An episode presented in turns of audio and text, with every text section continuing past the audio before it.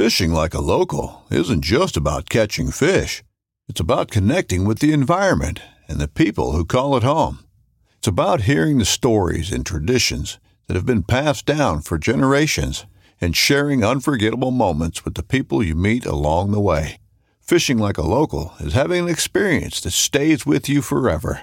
And with FishingBooker, you can experience it too, no matter where you are. Discover your next adventure on FishingBooker. This upcoming concert season will be all about the boots, and Tecovas is your stop for the best in Western style. Tecovas has seasonal and limited edition offerings this spring and summer, including men's and women's boots, apparel, hats, bags, and more. All Tecovas boots are made by hand in a time honored tradition with timeless styles that are always on trend. And Tecovas has first wear comfort with little to no break in period. It's hard to find this level of comfort paired with this level of style. Stop by your local Tecova store, have a complimentary drink or two, that's WCB style, and shop new styles. The smell of fresh leather and friendly staff are at your service. Many stores even have leather custom branding to make your boots truly personalized. And with regular live music and events, there's no in store experience like it. If you can't make it into a store, just visit tecovas.com. That's T E C O V A S.com. They offer free shipping on all boots, as well as free returns and exchanges, and ship right to your door. Go to tecovas.com and find your new favorite pair of boots today.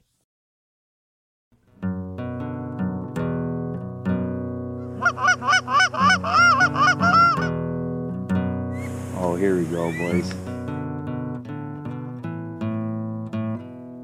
Go.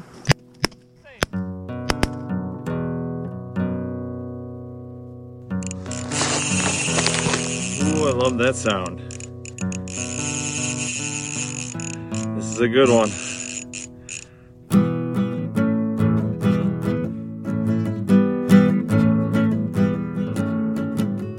All right, everybody. Welcome Full Scale Outdoors Podcast. Waterfowl Wednesday.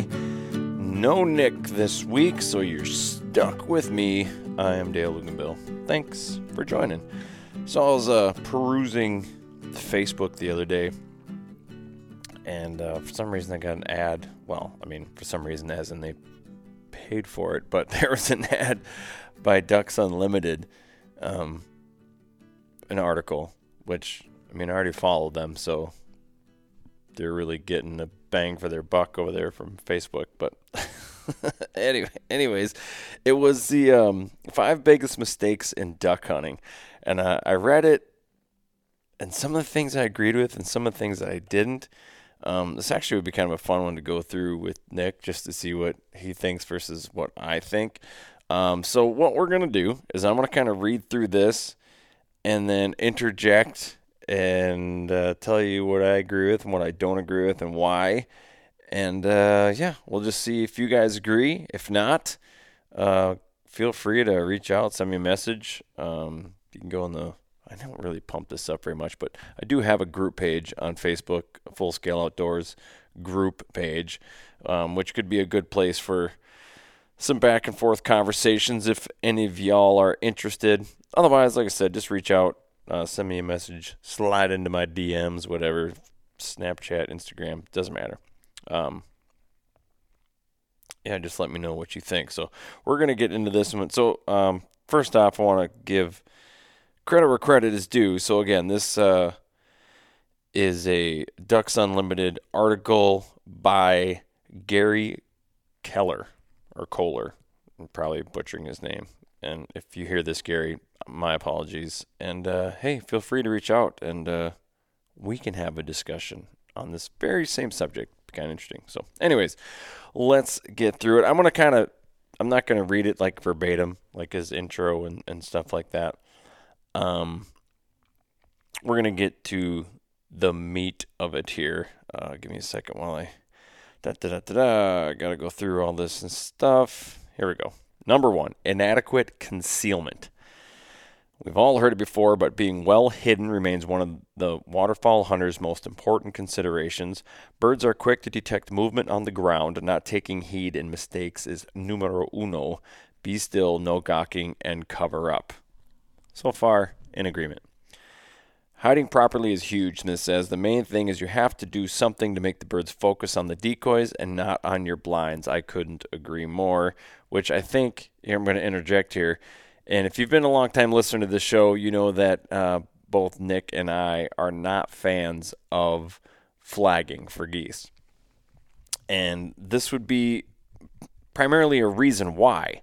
You know, if somebody waves their hands at you, what do you do? You look where the movement is, right? Now, I could see here's where I'm more gray area than Nick. Now, if birds are like not coming, they're, you know, on a crossing route or something way off in the distance, I can see how maybe waving your arms, waving a flag to get their attention might actually help. But once they're coming at you, I think, especially once they start closing the difference, in my opinion, I think that's a detriment.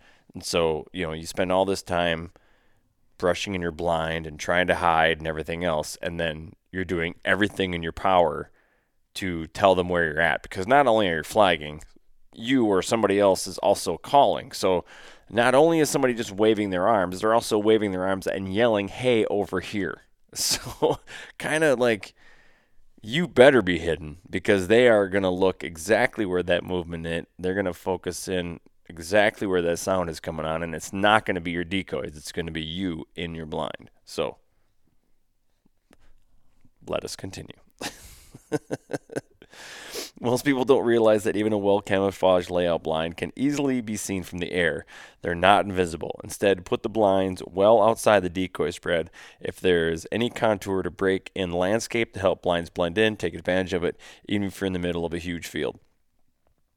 Again, also uh, agree with most of that. Um, you know, this goes back to Nick's like be the shoe kind of a thing. Like depending on the field you're hunting, if there isn't um, some good natural cover. Like in best case scenario, there's like a little finger of ditch grass that comes out, or just a swath of weeds, or taller than taller than average corn stubble. You know, depending on what your what kind of field you're hunting in, that you can you know use that to your advantage. It's going to break up your outline. It's a natural thing. Like this past fall, we were in North Dakota. There was a little um, little patch of like this um, tumbleweed type of weeds and tall grasses, and we put our blinds in there and talk about disappearing. I mean, it was that was a gangster hide. That was awesome. Um, so stuff like that. And if you don't have that, and you're not familiar with the Nick Jay's shoe theory, I'll explain that real quickly. So basically, what he says is like when you walk into a living room, it's you know you just have a, a blank carpet, right? It's flat. If there's a shoe on the carpet, that's definitely that's not necessarily out of place. You know, you're gonna walk in, you're like, oh, there's a shoe over there. Why is there a shoe over there? I know somebody didn't put it away, but it's nothing weird. Now, if you walked into your living room and somebody took that same shoe, put it underneath the carpet, and there's just like a big bump in your carpet where there wasn't a bump before, you're gonna be like, what? In, why is there? Why is there a big bump in the carpet there where there isn't there's never a bump this is supposed to be flat so instead of trying to blend in this bump which is going to stick out just be the shoe meaning you're going to hide but you're going to hide in plain sight if you will um, so you're going to make yourself you know you do a grass hide find some ditch grass some of those um, even if there isn't uh, natural vegetation growing anywhere, you make that. You just make it look like there's a weed clump in the middle of the field because that is not abnormal to see in ag fields. So that's that's basically the concept of being the shoe. Um, so yeah, so in like I said, a perfect world, you get a little finger out there. Maybe an irrigation pivot works really good. Um, one year early season, we had there was a big rock pile with um, like rusting cars, and it was just like a junk pile. We we butted our blinds up to that. That hid really well. You're just another clump of shit in a big pile of shit. And again, the, you know, driving around when you're scouting, looking these fields, there's often tr- trash and just stuff in the field. So again, that's the shoe. That's that's not out of the ordinary. Um, so either take advantage of one that's in the field, or make one if it's not in the field if you don't have any other kind of available cover. So that I completely agree with that. Uh, he says Keller, who has enjoyed success attracting huge flocks of snow geese to his decoy spread, is seldom a simple task. Believes that gunners diminish their chances of success by being careless about concealing themselves. That's true. Whether in layout blinds, pit blinds, or permanent blinds, one has to blend into the environment. Not being hidden can ruin a great hunt. Any objects that are out of place in the field will be noticeable bird, to the birds. See, now that kind of flies in the face of what I was just saying as far as like being the shoe. Anything that's out of place, like um if you can't, I guess a good way to look at it is like if you can't exactly blend in to what you're, you know, trying to be, then try to be something that isn't there. And then, then you have to be that grass clump. But you have to make it look like a natural grass clump. Like if it's just a perfectly rectangular shape of eight blinds door to door, that's not entirely natural. You know, like you're going to have to break that up a little bit. And then also, um, I am definitely a fan of being out of the decoys. I don't really like to be in the decoys for that exact reason. You're using the decoys.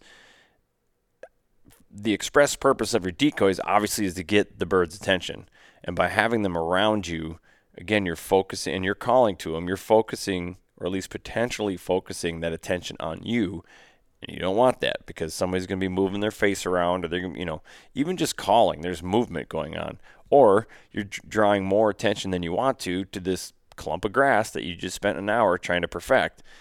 And again, you like you can just be cognizant, be aware that anything you're doing to get those birds' attention is hopefully working. So therefore, the attention is being drawn to you. So if you have decoys out in front of you, side you, behind you, you know, and and some of this depends on um, the weather right? So again, this last fall, snow goose hunting, when there's no wind, you know, and you're hunting a big a big spread for like snows, you know, you kind of have to be in the middle of them because that's kind of where they're going to try to get to. They're going, they focus in on the sound. They're, you know, you have your decoys densely packed, stuff like that. That's where they're going to focus in on. You just have to be wary, be calling at the right times. Um, although this I mean, you can't use e-callers in the fall, which, oh my God, if you could, we probably would have even smashed more than we did. But um, I was the only one that had a call. So I was just like trying to be very aware of when I was calling and when I wasn't calling. Some days it worked, some days it didn't. But um, point being, just try not to bring too much attention to yourself. Now, if it's a windy day and they have to, you know, they're going to be approaching from downwind probably a lot lower instead of dropping straight down, they're going to be coming at you then you want to be closer to the edge of your spread. And if I'm hunting honkers, and this could definitely be a win thing again, I generally don't like having decoys behind me. This is my personal preference. Definitely a point of contention with my hunting crew. I may be the odd man out here, but it irritates me when I have decoys behind me for that same reason that if I'm calling and the birds are coming in, they're even if I'm being stealthy, if they're if they by chance of of, of the 40, 50 decoys or however many decoys we have out that day are looking at the ones behind me, if for whatever reason those are the ones that they're keying in on, well, at some point in time they're going to come straight over top of me, and if I'm calling, then they're going to look. There's just a better chance that they're going to see me. Whether if I have the decoys placed out in front of me and they're focused on those decoys, chances are they're not gonna see me. There's a little ah, this I almost wish this was a video. There's a little experiment that you can try for yourself. So you can take like sit at your sit at your kitchen table, put a glass of water or whatever out in you know arm's length out in front of you. Well, maybe not a full half arm length, whatever, because you're gonna need to reach behind it at some point. But anyway, so half half arm length in front of you. Put this glass of water. So look at that glass of water and then take your hand and go in between the glass water and you and your sight and just wiggle your fingers. And then do the same thing while focusing on the glass and wiggle it behind it. You're more apt, you, you catch the movement more when your fingers are behind or in front of the glass. When you put your hands behind the glass and you're focused on the glass, you don't see it as much. So that's just kind of how eyeballs work and pick up motion, at least human eyeballs. I guess I don't know how it works with geese, um, but that's that's just kind of a little quick experiment you can you can try on your own. At least, again, what does it work or not in the field, I don't know. It seems to make sense to me, and uh, in my old age, I get more and more irritated when the things that bug me, and that's just one of my pet peeves. I hate having decoys behind me. Um, you know, the decoys putting decoys out there for a reason to put birds in front of you to kill you. I'm not quite sure why you're putting them behind you, but again, with the big spread, like with snow geese, you know, a lot of times there's nothing you can do about it. You gotta, they're gonna be behind you, on the side of you, way out, but they focus in on the sound. So, all right, let's continue. Let's continue. Uh, if you can tuck behind an edge or a small indent in the field, it's was saying, like a natural finger that comes out, you can minimize your shadow or be the shadow. Shadows are easily picked out from the air. If you can eliminate your shadow, you'll be more capable of hiding. Shadows are awesome. You can use them to your advantage. And again, like, you know, depending on where the, the sun's coming up and stuff like that, but that um, hide we had this fall with those big uh, tumbleweeds cast this huge shadow, and it was awesome. I mean, we I mean we just disappeared. It was it was it's about the best hide you're ever going to get. Um, the counter to that with the good thing about snow goose hunting when you're dealing with hundreds of decoys, if not a thousand or more, is you can just forego brushing in your blinds, especially if you're hiding in the middle of your spread and just laying in whites that it, it's crazy. If you're an, if you're an old honker hunter and your first time snow goose hunting, it's going to take you a little bit to get used to because you're going to feel naked out there. And that happened with us this last fall. We had somebody that joined us that had never snow goose hunted, and he was not at all comfortable just laying in whites. But if you stay still, and you're wearing a face mask, and you know you can blend in. I mean, to all the, the other white that's in the field. So you're kind of you, you're camouflaged. Then it's almost like the zebra kind of camouflage thing. You're just you're blending into the crowd, kind of a thing. So hunters should ask themselves how they are going to hide while scouting birds. Your goal is become part of what is already there. If you're hunting with ground blinds, how do you become part of the ground? Don't become a beaver hut in the middle of the field. Become the ground with no more or less foliage than the surrounding area has on it. See, I disagree with that. That that again goes against the be the shoe thing. Um, if you make yourself See, now I could see where that would make sense. Like if you're trying to be the shoe underneath the carpet, like you're gathering corn stubble and you're just making this corn bump and otherwise perfectly flat field, that's going to look weird. But if you make a grass hide in the middle of a otherwise flat cornfield, you're being the shoe. That's not weird. It's just a grass clump in the middle of a field. That's, you know, whatever. So agree and don't agree on some of those things. Number two, insufficient scouting. Failure to scout before the hunt is another common mistake made by waterfowl hunters. Finding a place to hunt often requires considerable homework and driving. You want to be in an area the birds are using. The um, hunters should pinpoint exactly where waterfowl are feeding. Scouting mistake number one is hunting off the X. That happens when you do not put the birds to bed. Too many people stop scouting when they see birds in a field and they say, they're there, we'll hunt that field tomorrow. Instead, stay and watch the birds leave and then find the exact spot where they're feeding last. Lock the location in handheld GPS and hunt on the X. Handheld GPS? How old is this article? you won't wander around in the dark looking for the right spot. All right, well, there's some truth to this and some not truth to this, I believe. Um, I do think you should sit there and watch them and put them to bed, as they say. That that's pretty important.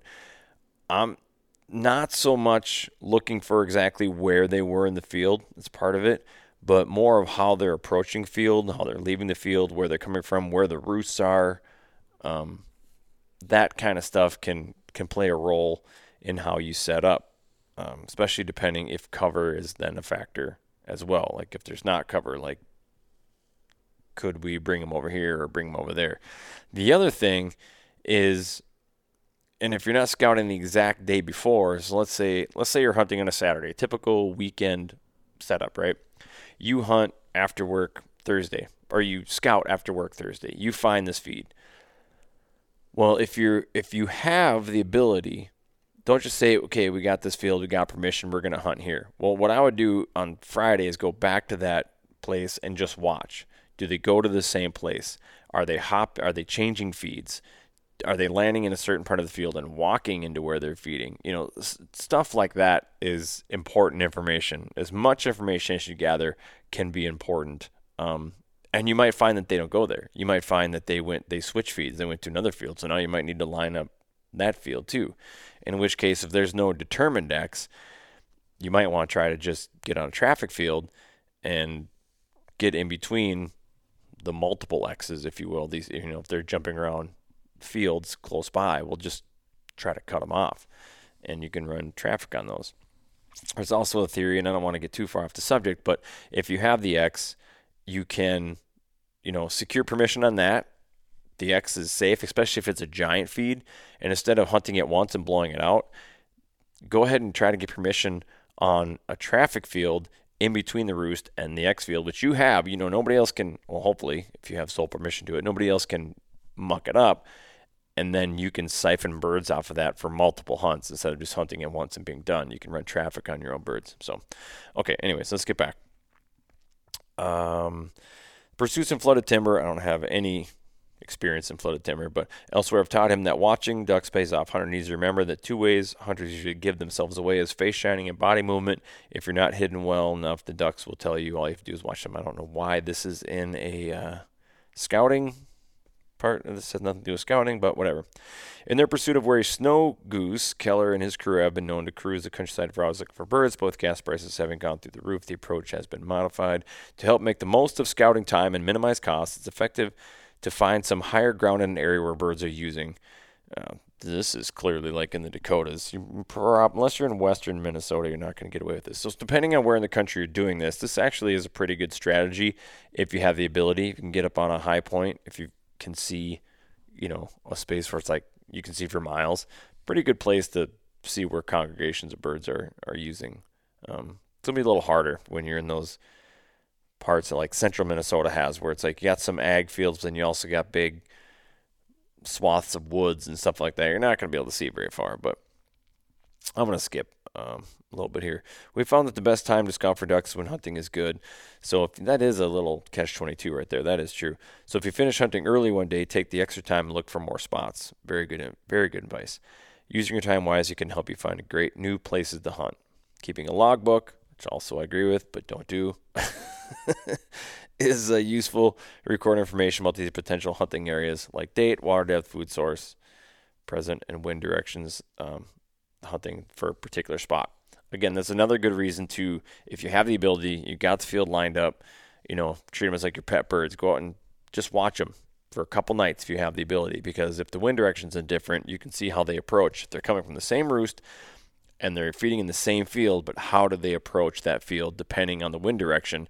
And then you can use that information to determine where you want to set up, and where you put your decoys, and where you put your blinds and your hide depending on the wind direction for the day you're actually going to hunt them. So good stuff to think about. See, it's not just you just you can't just go out there and throw decoys and hope for the best. I mean, you can, but you're not going to get a ton of luck. There's a there's a lot more that goes into it. Improper decoy placement number three. Whew, this is a much contested debate among people. Once you find a field or wetland where the birds are using to obtain permission to hunt the site. How you deploy your decoys can have a big impact on success. Bad decisions will cost you birds.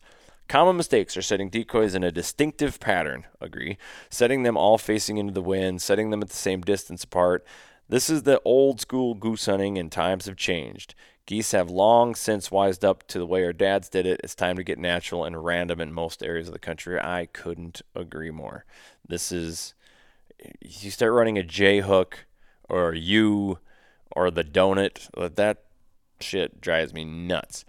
And he is adamant about one critical component. The number one all time decoy mistakes in his experience is not spreading the decoys out far enough from each other. Why do you think they call it a spread? Provide adequate parking.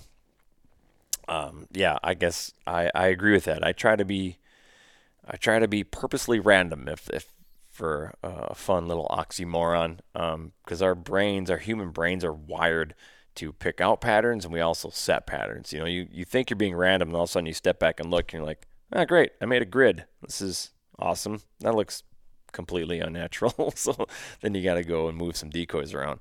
Um, but I always joke that I've never set a decoy right in my life because uh, if I'm hunting with a group of a group of people and I set a decoy, um, without question, somebody will have an issue with the way I'm setting out decoys. That's just someone's going to change something. Everybody has their own opinions. Um, when birds come to decoys and hover and dance in the air, circle and circle, you haven't provided adequate parking space, he adds. When your spread is right, birds don't circle as much and they do not hover looking for a spot to put their feet. They come right in and land. When in doubt, spread it out. I'm not entirely sure that's the case. I mean, I've seen um, birds, they just like trickle drop in. You know, they, they, they'll, if they want to get down, they're going to get down. And I would say, if birds are hovering and looking uh, more so than uh, looking for a parking space, I would say they're just not quite sure of what's going on down there. I'd say they're just being more wary about the whole setup in general than like, well, I really want to be down there, but there's nowhere to park. Listen, it's a huge field. They really want to get down there, they'll get down there. Um, yeah, so I'm not not sure how much I believe in that. Uh, it says good rule of thumb is to set decoys about six feet apart Large spreads are placed in large areas. Smaller, tighter spots require fewer decoys. oh shit! On calm days, it's almost impossible to finish ducks without decoy movement. Uh, I think he's talking. He's mixed in goose and duck hunting here. This is when a jerk string comes in handy. Sometimes multiple jerk strings are needed. Jerk strings do work really well. Keller and his accomplices have been known to set up 1,500 full body decoys for snows and blues, and it is not feasible for everyone, however. And although big numbers are often preferred by goose hunters, the overall look may be just as important as the volume of decoys. Word of advice is to be natural and creative. Set up your spread like you see birds in the field. They usually have no set decoy pattern in mind when hunting. Birds will key in on areas where decoys are grouped and adjacent holes are close by. I often set several tightly packed groups of decoys throughout the spread to simulate heavy feeding and aggressive behavior. I agree with that. So this whole um, landing zone that we used to create again, going back to what this guy said, like this is your old dad decoy spreads. Like every every waterfowl, goose hunting, duck hunting article you read 20 years ago is all this like here's your pattern, here's your blinds, here's the wind direction, and there's this you know it's like the quintessential U shape or like I said the donut shape. You get birds all around you, and then this big empty thing. Well, they want to land in an empty spot where there isn't geese. They got the whole field to do it. They're coming to the decoys for a reason. That's what's going on. If you watch live birds, most times they're to get they're to go where the action is. And that's going to be where they're most densely packed.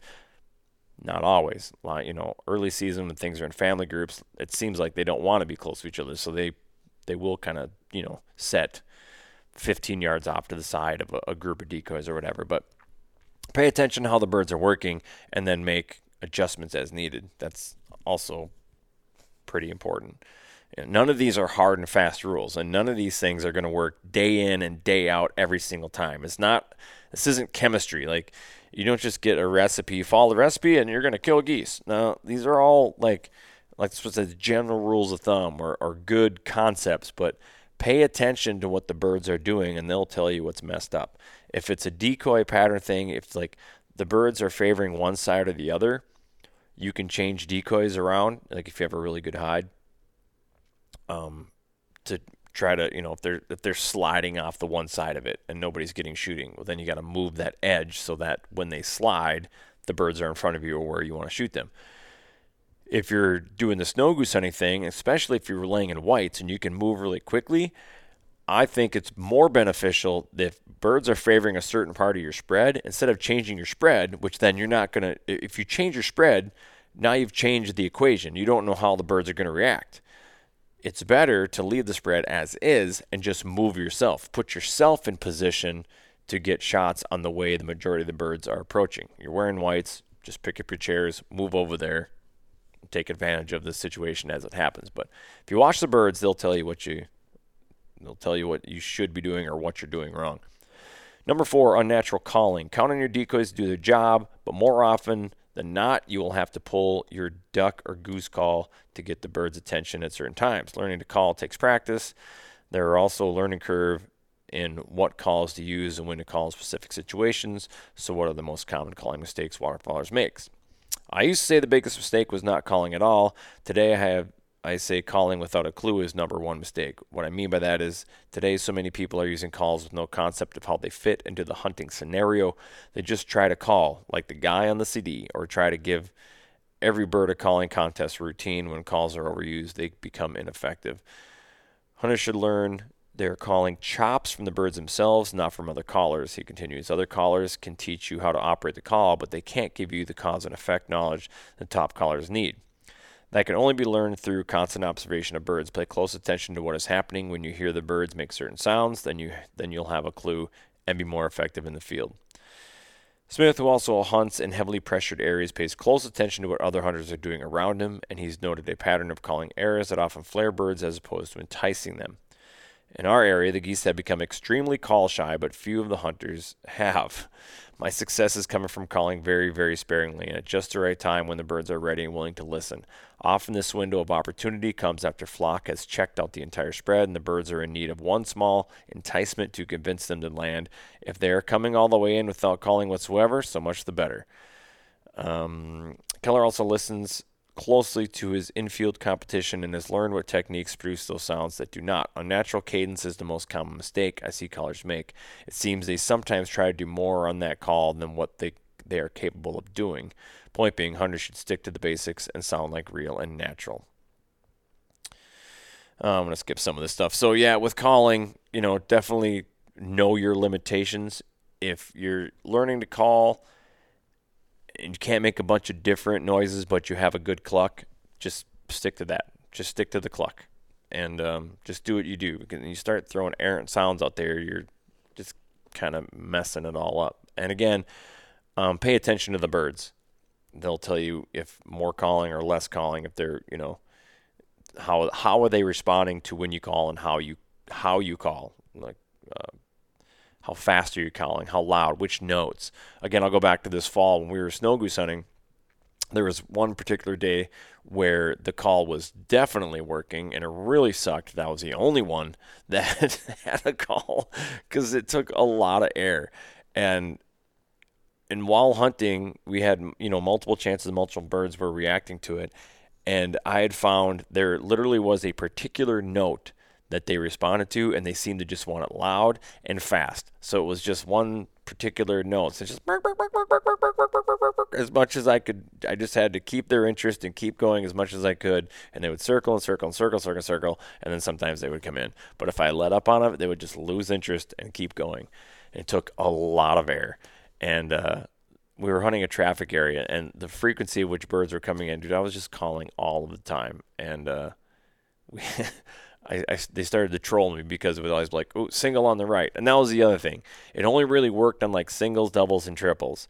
If like a full flock, you know, 15 plus or whatever would come over and give us a look, the call didn't seem to matter at all. I think it just gets lost because then they start chattering. And one call down on the ground versus 30 birds yelling at each other, you know, a foot apart, they probably can't even hear me and, you know, whatever. But when it's just singles, doubles, triples like that, then they can actually start picking out. Because in that case, a lot of times only one of them is calling, you know. So at least that's what makes sense in my head. But yeah, they'd be like single on the right. I'm like, oh my god, here we go. Take a deep breath and then just like I'm literally my numb, my lips got numb that day from just calling so much. it was just ridiculous. But keep that in mind. And again, uh, he makes it a good point here too you don't always have to call. Like if they're coming, let them come. You know, and that goes for you know motion decoys or whatever. Like if if they if you're hunting and you see birds and they're coming your way without you doing anything, all you gotta do is not fuck it up. Just let them come. You know, if they start to slide off or lose interest, then hit them with some calls or something and see if you can't center them back up. But if they're already coming, let them come because I think we've all experienced that time where it's like, oh, let's run to the truck or we, let's run to town. The birds aren't moving. We'll come back. And then all of a sudden you get there and there's birds in your decoys. Well, there wasn't anybody there calling them. They dead silent. They went right in. And actually, if you watch live birds, a lot of times they don't make any sound until right at the point where the geese start landing with the other geese, and then they start yelling at each other as a you know territorial dispute. But when geese are 200 yards away, the birds on the ground aren't calling to them like, "Hey, come down here and eat." They're they're eating they're not worried about. They only worry about other geese when the geese gets close enough, and they're like, "Hey, buddy, not here. It's my food." So they get in that kind of territorial argument. Um, so don't always have to call. And some days it seems like calling definitely works against you. They almost they like they almost want that silent treatment. So another thing, keep that in mind. Again, I know I'm a broken record, but the birds, you just got to pay attention to what the birds are doing. They will tell you what they want, and they will tell you what they don't want. Miss number five, mistiming the shot, which brings us back to that one more swing dilemma that has plagued waterfowl hunters for years. When does one call the shot? Whew, you want to talk about a point of contention with with your hunting buddies? I know we've all had this argument. I usually use the first flock or two of the day to set the pace for the remaining hunt. If the first birds dump right in without hesitation, calling a shot is going to be very easy. If the birds are wary or it's late in the season, calling a shot can become more difficult. When hunting, educated birds try to pay close attention to the lead birds in the flock. Usually, the leading birds will be the most vocal and will also give you a pretty good indication of how they will finish just by watching them. Man considers others in his hunting party before making decisions on when to call the shot. The toughest job of waterfowling is calling the shot right. You have to call a shot for maximum effectiveness. Too many people wait for the shot to be good for themselves, and when this might lessen your success as a group. Call a shot so everyone in your group has a chance to contribute to your success. And that's the end of the article right there. Um, also, really good points uh, when it comes to calling the shot. In my opinion, um, that whoever you determine, and, and this shouldn't be by committee, you should elect somebody in your hunting group that win, lose, or draw, that person calls the shot. And if you want it to be the most fair, I think you have to set it up where that person is in the middle. It just makes the most sense because there's something happens on the end. There's just a perspective. Like there's a few times um, where I've hunted where the guy and like I'm on the far left, let's say the guy on the far right's calling the shot, and there'll be birds that I'm not shooting at, but they're like right in my wheelhouse, and he's not calling a shot, and I don't know why. And he's like, "Well, those birds were too far away." I'm like, uh, "No, they weren't. They were right there." And then same thing when they'll call a shot when they're on their side that looks super far away from me, and they call a shot, and I'm like, "Wow, I can't believe you called that shot." They seem like they weren't that close, but to them, you know, even just four or five guys lengths away from you, it changes the perspective of how you're viewing that that flock. So again, another reason to have your shot caller right in the middle. He can be the most fair for both sides. And with that said, some and again, on that guy, it's up to him to or her to watch those birds, determine their body language, check them out like are they going to make that one more pass? And are they not? I mean, and everybody needs to just be okay with that person's decision. Like it's not worth getting into a piss and match over. Like you know, you can talk about beforehand like, "Hey, what do we want? Do we want these birds right in front of us or are we fine with taking them tall and, you know, whatever?" And sometimes you're only going to get tall shots. That's the other thing. Again, listen to the birds. If they're just not doing it, when you get them in range, you got to take what you can get. Um, there's an adage in snow goose hunting that we like to repeat that says cut them tall or not at all because some, most times especially in the spring once you have them in range in a range you better take advantage of it because you're likely not going to get it's not getting any better than that. Now there are exceptions to the rule. Sometimes depending on the day they're decoying very well. And so again like that author said if the first couple flocks really do it well now you can be a little bit more picky. There's another thing that comes into play when it comes to like snow goose hunting, if you if a if a spin is developing, like you like the kind you watch on YouTube, you then as a group have to make your mind like, and this is up to that shot caller again. He can say, you guys want to get try to get these in, let this spin develop, or should we take the first good opportunity we see? Because to get that spin, to get that tornado where you watch on YouTube where you shoot and like 20 birds fall because you're shooting the you know you're you're shooting at a bird, but then there's they're so stacked and so tight that you're you're getting overspray that's killing four, five, six birds each shot. And that only happens in a very particular scenario, and you have to let that scenario develop. So you're going to have to let some really obvious shots go past you, knowing that it's a risk, knowing that it might not work, that that might have been your shot, but you're letting it develop and everybody has to be okay with it. If you're you know you want to get greedy, we want to make this scenario happen. The only way to do that is to let that develop. So you got to let it develop and just know that there's times it's all going to then fizzle apart and you're not going to get to shoot at all, or you're going to end up shooting at, you know, a three pack that's way off on the right or something. It's like, oh shit, they're out of here. Well, we better take these. So, good communication between your shot caller and the hunters is very good. That's another reason to have somebody in the middle because I've seen it so many times where somebody in the far end is the caller. They call a shot. The people in the far left heard nothing. They're not ready, you know. And, and that's something too. You can, if you're in the middle, you can talk to both sides. Um, just good communication is key. Just like, hey, on we're gonna on this swing, on this pass, we're gonna take it. All right, let everybody know. So if you're hunting in a really big group, like ten guys, um, do play telephone. Be like, hey, next pass. So the guy, you know, on right and left, lean to your right and left, and be like, next pass, next pass, next pass, all the way down. And so everybody's on the same page. So and then make sure you yell, you know, yell it, take them, shoot them, kill them taken to Jesus, whatever you, whatever your saying is, you know, make sure it's loud so that everybody hears. And then also don't be this guy. Don't be the guy that is calling the shot as he's already sitting up shouldering his weapon. Do not be that guy. That guy's a douchebag. or if you have that guy in your crew, don't elect him as the as the shot caller. so we this past um, fall we had there there were some points of contention, and you're always going to have some of that. So here's the other thing: when you get into a little dust up, little argument, little disagreement with your buddies, let it be what it's going to be. Speak your mind. Don't ruin friendships over it. All right, it's not that important. Killing one or two more birds, really not that important. You're kind of missing the whole point of why you're out there. I feel like too many hunters have too much FOMO fear of missing out. Like, why didn't you call it on that? You, sh- you should have called it on that pass. Blah, blah, blah. Hey, man, I made the decision that I thought was best at the time. It didn't work out. Nobody's perfect. Let's move on. We'll, we'll do better the next time. It's not worth fracturing a good relationship because of a couple birds. All right. Keep that in mind.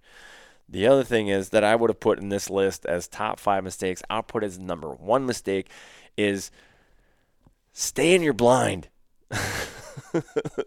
you spend all this time finding the right place, setting your decoys out, and let's just say everybody's in agreement. Yeah, the decoys are perfect. This is a great field. Calling is awesome. This is all the stuff. But then somebody is constantly out of their blind, and they are going to get busted. It happens every single time. Now, I get it. You got to pee. You got to pee. Got to pee. It is what it is. Get up, do your thing, whatever. But when there's just a lull in the action and you're up walking around, man, that irritates me. Layout blinds are pretty comfortable these days. Just tuck in and relax. Because if you want to talk about the FOMO, you want to talk about missed opportunities, it happens when somebody's sprinting back to their blinds or everybody's, you know, bullshitting like, oh shit, right there, because birds come in silent or whatever and they're already locked up. And then, of course, then you move and then birds are like, oh shit, there's people right there. Now, if they would have just stayed still, even standing, chances are you probably had a pretty good chance to kill those birds. But as soon as you move, the gig is up. So, all right, that's what I got. Uh, what do you agree with? What don't you agree with? Go ahead and go on Facebook, find the Full Scale Outdoors group page, uh, join it, start the conversation in there. Um, you can just message me on any platform Facebook, Instagram, Snapchat, or whatever. And uh, yeah, let's just. Anything I said that made you go, you're a fucking idiot. That's not how you do it. Hey, tell me that too.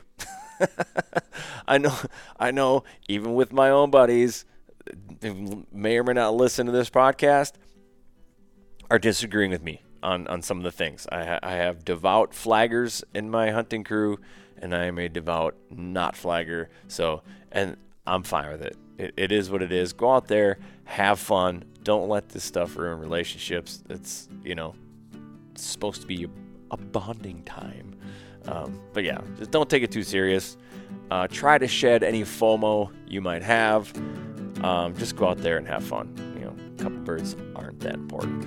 All right, we'll see you guys next week for another installment of Waterfowl Wednesday, and hopefully Nick will join us. So, all right, that's all I got for you. Whatever your passion, pursue it full scale.